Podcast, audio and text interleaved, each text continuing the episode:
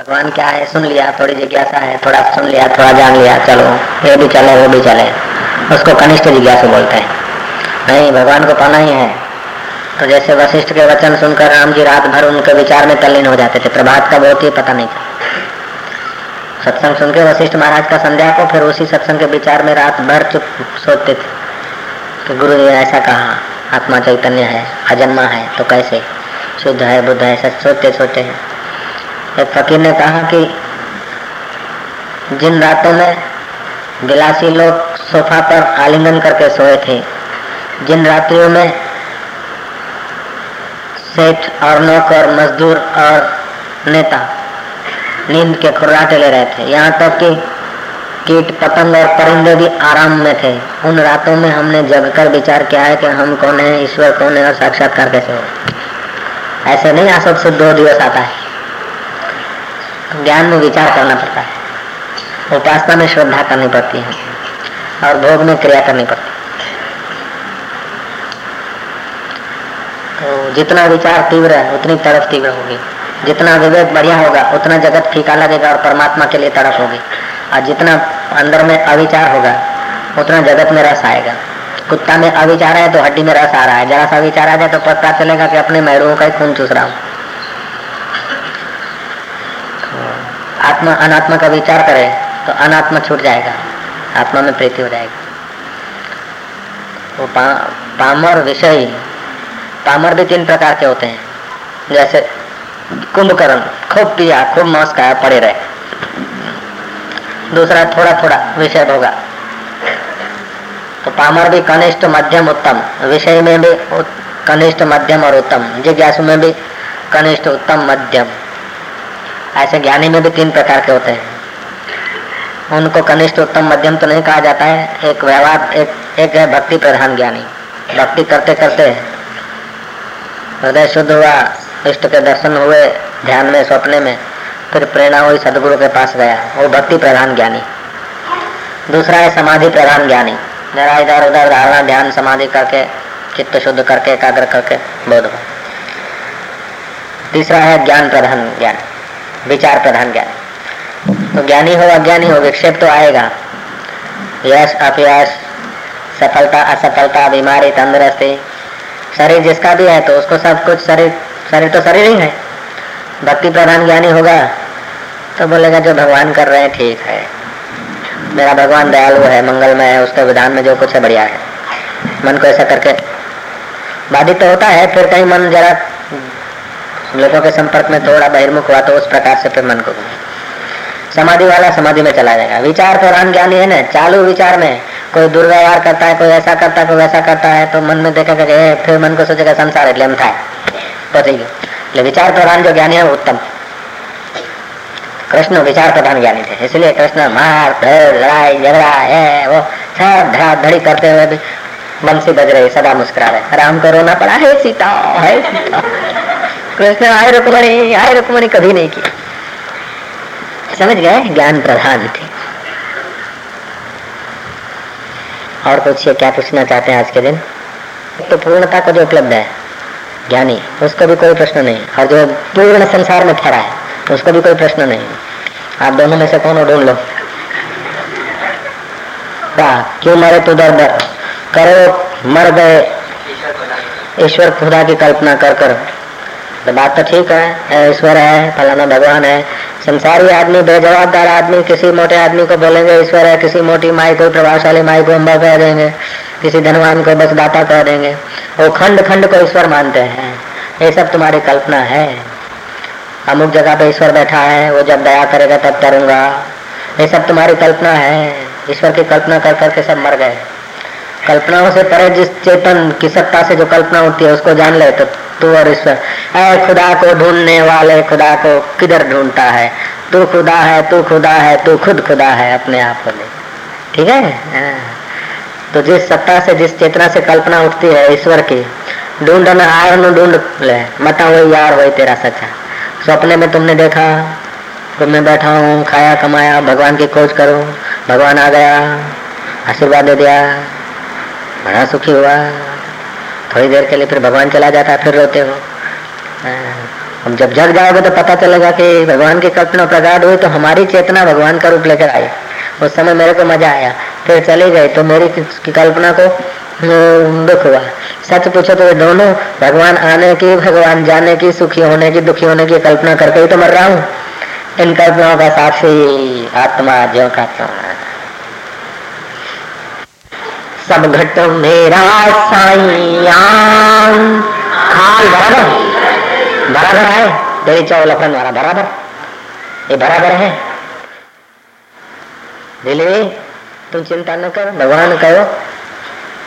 मेरे गुरु शिष्य संबंध तो पंहिंजो कायम आहे श्री राम। सब घट मेरा सहिया खाली घटना को बलिहारी माँ घट के जागत प्रगट होई।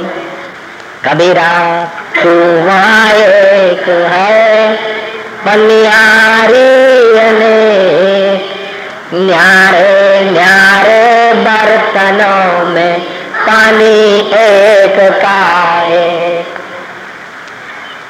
परम तत्व में जिनका स्नेह हुआ है ऐसे पुरुष जब मिल जाते हैं तो कल्पनाओं के जाल से आदमी बाहर चला जाता है नहीं तो ऐसे ऐसे लोगों को जानता हूँ कि पंद्रह साल से बारह साल से भगवान का करते हैं ध्यान भजन तो बोलते हैं कने મારી પાસે જે પડાવી લે છે આ છીનવી લે છે આમ કરે છે બપોરે બે વાગે હું જમતો तो પછી મને આવું કયું खरेखर हम था तो उनको ठोस भाषता है बातचीत करते हैं लेकिन उनकी कल्पना प्रगाढ़ होती है तो वहां देखते हैं फिर कल्पना कुछ इधर उधर का विचार करे तो गया लेकिन कल्पना जहाँ से उठती है, उसको एक बार देखो, फिर वो कभी जा नहीं सकता।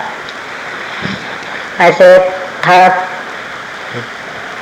उसका नाम भी ब्राह्मण शिक्षक था, नवजुवक, निरंजन, नीरू नीरू भाई उसका नाम था कुछ ऐसा। सिद्धपुर के आश्रम में मैं रहता था जब अज्ञात तो आ गया तो बोला खूब धर्म में भटका हूँ, ये हूँ, मेरे को श्रद्धा टूट गया ऐसा। फिर आप लोगों की दुआ से उसको शक्ति पाते हुए उसका ध्यान हो गया। ध्यान हो गया तो ऐसा चमका। है कि बाबू गैस तुम्हारी दुआ हो गई, मेरे को भगवान के दर्शन हो गए। मैं कहा, कहाँ हे खड़े हे खड़े हे खड़े। माँ, क्या जाए अंबाजी अंबाजी अंबाजी अंबाजी करते, दौड़ता के उभी रहे उभी रहे उभी रहे उभी रहे, दौड़ता जाए, माँ आगे चले जाए। फिर कभी किसी का दर्शन करे, कभी किसी का दर्शन करे। मैं सोचू कि मैंने इसका ध्यान लगाया, मेरे को तो दिखता नहीं, ईश्वर इसको कैसे दिखता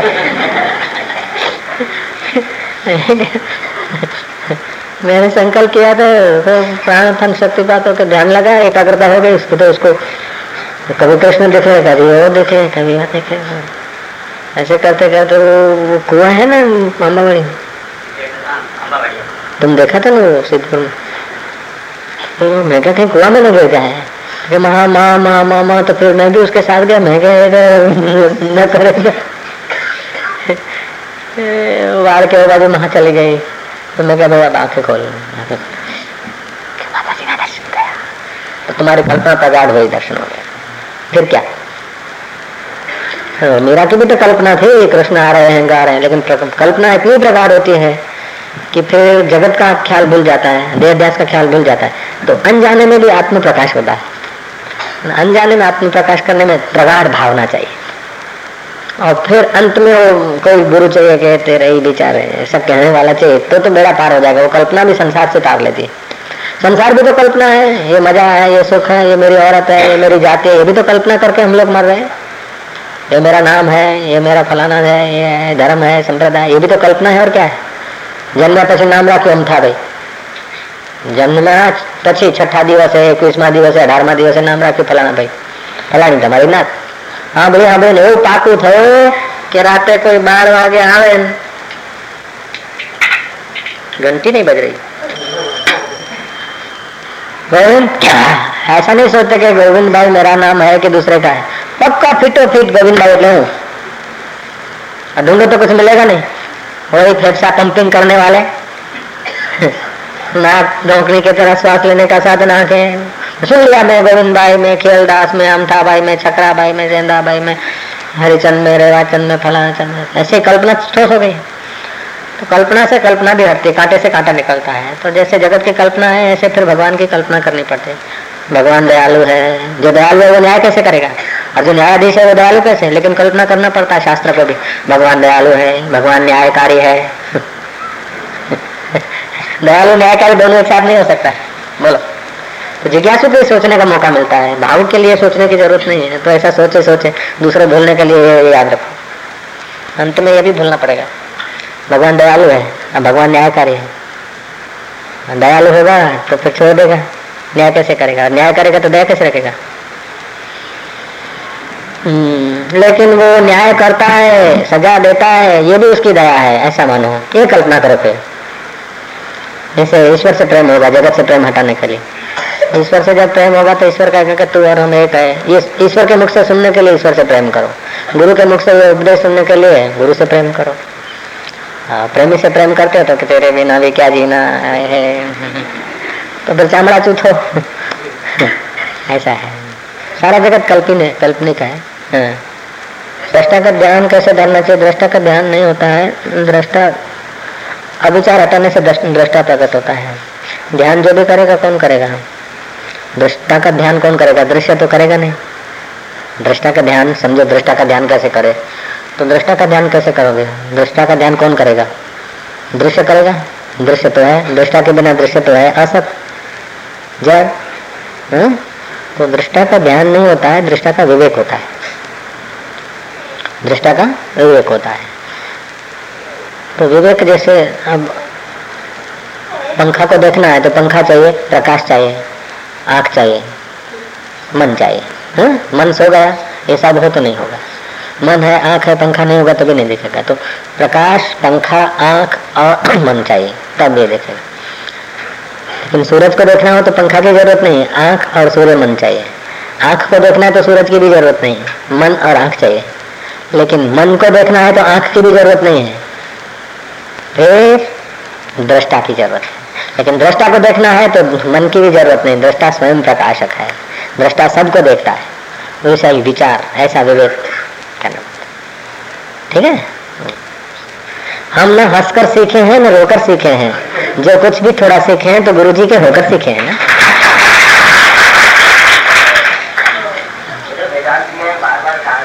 अब हमको भी दिखेंगे वो ज्ञानी। क्योंकि हम अपने को देह मानते ना, हम अभ्यस्त है ना देह में, बैठने में। तो उनका भी देह को देखेंगे। जैसे देखो, आप प्राइम मिनिस्टर और भिखारन।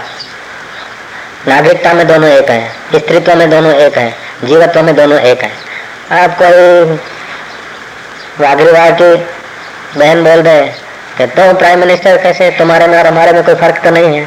तो फ़र्क तो बाहर से तो नहीं है, लेकिन उसकी सत्ता, जो लोग सत्ता के विषय को जानते हो, उसकी सत्ता में और उसकी कम सत्ता में समझते हैं। ऐसे ही ज्ञान जो है, वो कोई बाह्य आकृति तो अज्ञानी की ज्ञानी की एक देखेगी। लेकिन ज्ञानी जो है जैसे सोने का घड़ा, मिट्टी का घड़ा, तांबे का घड़ा। तो सोने वाला अपने को श्रेष्ठ मानेगा, मिट्टी वाले को अपने को कनिष्ठ माने। लेकिन जो घड़ा अपने को, मिट्टी वाला है, लेकिन अपने को आकाश मानता है, वो समझता कि सोने वाले और चांदी वाले और मिट्टी वाले सब मुझमें है।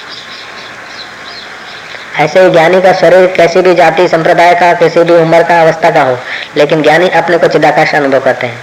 घड़ा पड़ा हो तो पड़ा रहे घड़े के अंदर जो आकाश है उसको अपनी गरिमा का पता चल जाए तो घड़ा रहे चाहे फूटे सावे निर्वय वो दूसरे घड़े उसको माने। वो तो अपने को आकाश मानता है।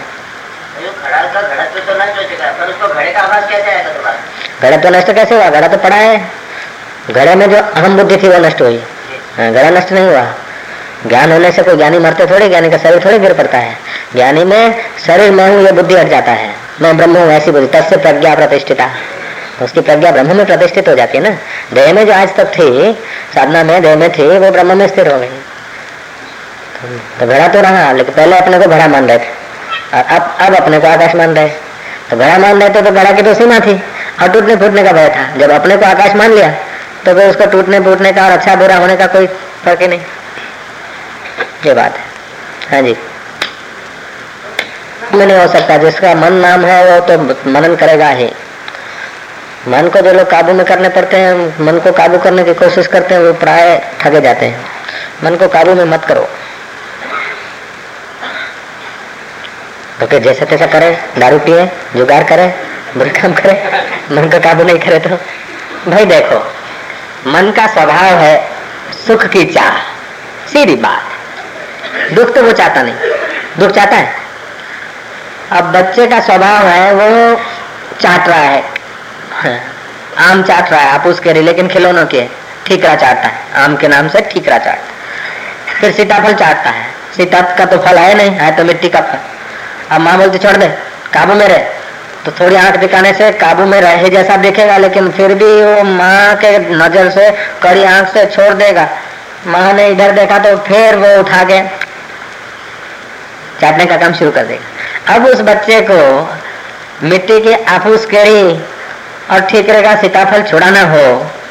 तो तुम जरा सा असली आपूस केरी जरा घोल के उसके ओट को टच करा दो। फिर उसको मत कहो कि ये खा और ये छोड़ ये छोड़ और ये खा, है ना? फिर वो ठीकरा छोड़ देगा? आम नहीं ऐसे ही मन को काबू करने के झंझट में मत पड़ो। लेकिन मन को ध्यान का थोड़ा रस चखा दो।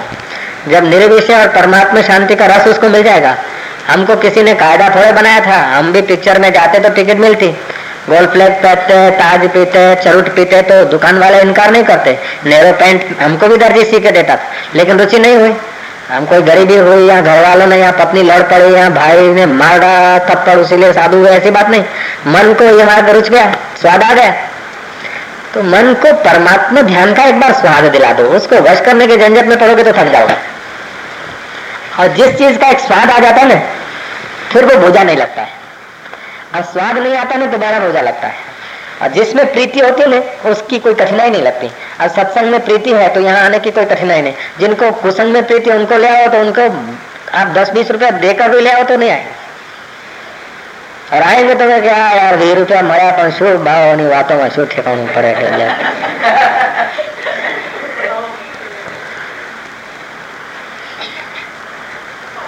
तो मन को एक बार उस असली सुख की झलक दिला दो। वश करने की कोशिश नहीं और जो जो मन को वश करने की कोशिश कर तो जो चीज़ नहीं खानी उसी का चिंतन करेगा। जो काम नहीं करना है, उसी का चिंतन करेगा। तो पहले तो क्रिया में वो काम होता था, काम जो भी व्यवहार होता था, क्रिया में होता था, अब फिर मन में होने लगेगा। इसलिए मन को एकदम रोको भी नहीं और विषयों में छोड़ भी मत दो। अब एक छोटा सा दृष्टांत देना पड़ेगा। सांप ने छछुंदर पकड़ लिया। छछुंदर समझते ना चूहे के करीब का होता छछुंदर को खाता है तो सांप मरता है, और उसको छोड़ता है तो छछुंदर फूक मारेगा तो अंधा होता है। अंधा होता है तो रिबा रिबा के मरेगा, और खाता है तो अभी मरेगा, अब क्या करे? छोड़ू छोड़ा नहीं खाधू पोसाए नहीं ये दशा है ऐसे मन को आप वश में करते हो तो भी मन मौत कर देता है खिन्नता और अशांति कर देगा। और मन को छोड़ देते हो तो विषयों में अंधा कर देगा। तो जैसे सांप ने छछुंदर पकड़ा है, ऐसे आप लोगों के पास मन आ गया है। छोड़ा नहीं राख्यू पोसा नहीं ये दशा छेक नहीं आज जरा ईमानदारी से हमको महाराष्ट्र में तो ऐसा करो बारा है छोड़ू राख्यू पोसा नहीं अब क्या करना चाहिए चतुर सर्प को यह करना चाहिए कि मन रूपी छछुंदर को छछुंदर को जो है ना खाया भी नहीं और छोड़ भी ना दे तो क्या करें पानी में डाल दे तालाब उसकी फूंक नहीं लगेगी ऐसे ही मणिराम को सत्संग रूपी विचार, सत्संग के विचार रूपी तालाब में रखो तो फिर हैरान नहीं करेगा। भगवान कृष्ण ने अर्जुन को कहा और ज्ञानेश्वर महाराज, बड़ी सुंदर व्याख्या करते हैं। मुझे ये बात बहुत अच्छी लगती है, मैं एक बार कह दू तुमको। कह दू ना? हाँ। देर हो गई ना वैसे तो। साढ़ा चार हो गए हैं। चलो दोबारा कहेंगे चलो देर हो गया। बात तो छोटी सी है लेकिन अब दे दो बार दो प्रसाद का काम। हम्म? नहीं अब दूसरी बार कहेंगे। है तो छोटी सी बात बहुत बढ़िया बात और एकदम सार है। गीता का सार है और आपके जीवन को बिल्कुल महसूस कर, करने योग्य है। चलो इतवार को कल कह देंगे। कह दू? भगवान कहते हैं कि अर्जुन, तू सतत मेरा चिंतन कर, मेरे परायण हो रहा। लेकिन तू सतत मेरा चिंतन नहीं करता तो मेरे जो आत्मस्वरूप जो संत हैं, उनका सानिध्य सतत ले। और सतत उनका सानिध्य नहीं पा सकता है, सत्संग नहीं पा सकता है। तो जितनी देर भी सत्संग में होगा, उतनी देर तो तू काम, क्रोध, लोभ, मोह, प्रपंच से विमुक्त होगा। जितनी देर भी तू बैठ सके तो बैठ। तुलसीदास कहते एक घड़ी आधी घड़ी, आधी मैं पुण्याध तुलसी संगत साधकी, हरे कोटिया कबीर जी कहते हैं, कबीरा दर्शन संत के साहिब आवे यार लेखे में वही घड़ी बाकी के दिन बाद। अकेले में हम लोग कोशिश करते हैं ना मन को वश करने की तो बड़ा तूफ़ान मचाता है। और जब सत्संग में होते तो बताओ तुम अभी काम वासना है? तुम्हारी पत्नी भी होगी, कहीं पड़ोसन भी होगी, कोई भी होंगे, बहन भी होगी, भाई भी होंगे, पड़ोसन में होगी, और भी स्त्रियाँ होंगी। लोग हो रहा है अभी? अभी कोई मोह की बात याद आ रही है? अभिमान हो रहा है कि हमें कौन सत्संग में ये सब स्वाभाविक हो जाता है, इसलिए भागवत में भगवान ने वचन दिया है कि कल युग में मैं सत्संग जहाँ होगा वहाँ मेरा निवास है। कर्ण सिब्बा वाले सत्संग दो घड़िया। या तो सत्संग महापुरुष, सत्संग भी चार किस्म का होता है जय राम जी की। अब ये बात भी कह देना पड़ेगा। कह दो देर हो गई है। चलो ये कल कहेंगे, बाद सत्संग का अर्थ समझ लेना। सत्संग। सत्य तो है आत्मा। आत्मा का संग अर्थात जीव अपना जीवत्व छोड़कर आत्मा में विश्राम करे यह है उत्तम सत्संग पहले नंबर का सत्संग। हम्म? वो यदि मिल जाता है उसको कहते हैं सहज समाधि। वो तो ब्रह्मवेता लोग कर सकते हैं अपने हम, हमारे जैसों का काम नहीं है। ज्ञानी जो है जिन्होंने परमात्मा साक्षात्कार किया वो ही सत्संग करते हैं पहला नंबर का उत्तम सत्संग। खैर आप लोग भी करते होंगे आप ज्ञानी हैं। जिसने साक्षात्कार किया वही सत्संग कर सकता है, पहला। सत्य का संग। दूसरा है, सत्य का संग जिन पुरुषों ने करा है। कथाकार संत नहीं होता, लेकिन संत कथाकार हो सकता है। समझ लेना, जो भी कथाकार है, वे सब संत है, ऐसी बात नहीं। संत ऐसा मैं नहीं कहता, कथाकार की अपनी पोस्ट होती है, गायक की अपनी पोस्ट होती है। ये ज़रूरी नहीं कि कथाकार के पास कम आदमी जाते तो वो छोटा है वो संत नहीं है, ऐसी बात भी नहीं। बहुत आदमी जाते हैं, उसलिए बड़ा है, ऐसी बात नहीं। रमन महर्षि के पास मुट्ठी भर लोग जाते थे। मोरारजी भाई कहते हैं कि मेरा आध्यात्मिक गुरु रमन महर्षि है, और राजनीतिक गुरु मेरा जवाहर, ये अपना गांधी जी मोरारजी भाई देसाई। तो अष्टावक्र के पास गिने गिनाए जनक एक ही शिष्य मिला, रामकृष्ण के पास मुट्ठी भर लोग जाते थे। रामतीर्थ के संपर्क में हज़ारों लोग आए। तो लोगों का अधिक आना या कम आना ये तो ऋणानुबंध प्रारब्ध वेग संयोग अथवा तो रजुआत करने की अपनी अपनी योग्यता ऐसे तो रात को जो गवैया लोग है वो भी दस बीस हजार आदमी इकट्ठा कर लेते हैं गाते हैं વાણિયા હે વાણિયા તો જાત્રા હે જાય ત્રીજો મળે ચોર મારો હેલો સાંભળો આખી રાજકોટ પણ મળીશું કે વાણી હતો ને જાત્રા ગયો હેલો સાંભળો કે પછી રામાપીરે શું કહ્યું કે આંખે કરું આંધળો દિલે કાઢું કોટ दुनिया जाने आ से मारा रामापीर नो चोर मारो हेलो सांभळो लो एक साधक भी आँख से अंधा दिल में कोर निकालने का संकल्प नहीं करेगा तो रामापीर भगवान कैसे करेगा संकल्प? यदि ऐसा करता है तो फिर वो रामापीर का भजन करने में क्या बरकत और यदि नहीं करता है तो भजन की कल्पना है तो कई लोग कल्पना में ही धोखे खाते हैं। चौ श्री राम। इसको लोग सत्संग मानते हैं। नहीं ऐसा भजन है, गीत है सत्संग नहीं है। समझ गए ना आप? राग रगिनी है, सत्संग नहीं है। सत्य स्वरूप पर ब्रह्म परमात्मा में स्थित होना यह प्रथम नंबर का सत्संग। और जो सत्य स्वरूप परमात्मा में स्थित हुए, ऐसे पुरुषों के चरणों में जाकर श्रद्धा भक्ति से बैठना और फिर उस परमात्मा के विषय की चर्चा सुनना, ये दूसरे नंबर का सत्संग है। ये साधकों को मिलता है। बहुत भागशाली लोग होते उनको ही रुचता है विचारवान को, पवित्र पुण्य वाले को। ये दूसरे नंबर का सत्संग है। तीसरे नंबर का सत्संग है कि जिन्होंने सत्य का संग किया, उनके अनुभव युक्त जो वचन है, जैसे ग्रंथ साहब है, गीता है रमण वाणी है, ऐसे ऐसे पुरुषों का जो साक्षात्कारी पुरुषों की सहज जो वाणी है, वो वाणी जिन ग्रंथों में संकलित हुई है, उन ग्रंथों को विवेक वाली बुद्धि से समझना, पढ़ना, ये है, अथवा सुनना, ये तीसरे नंबर का सत्संग है। भागवत रामायण इसमें सब आ जाते हैं।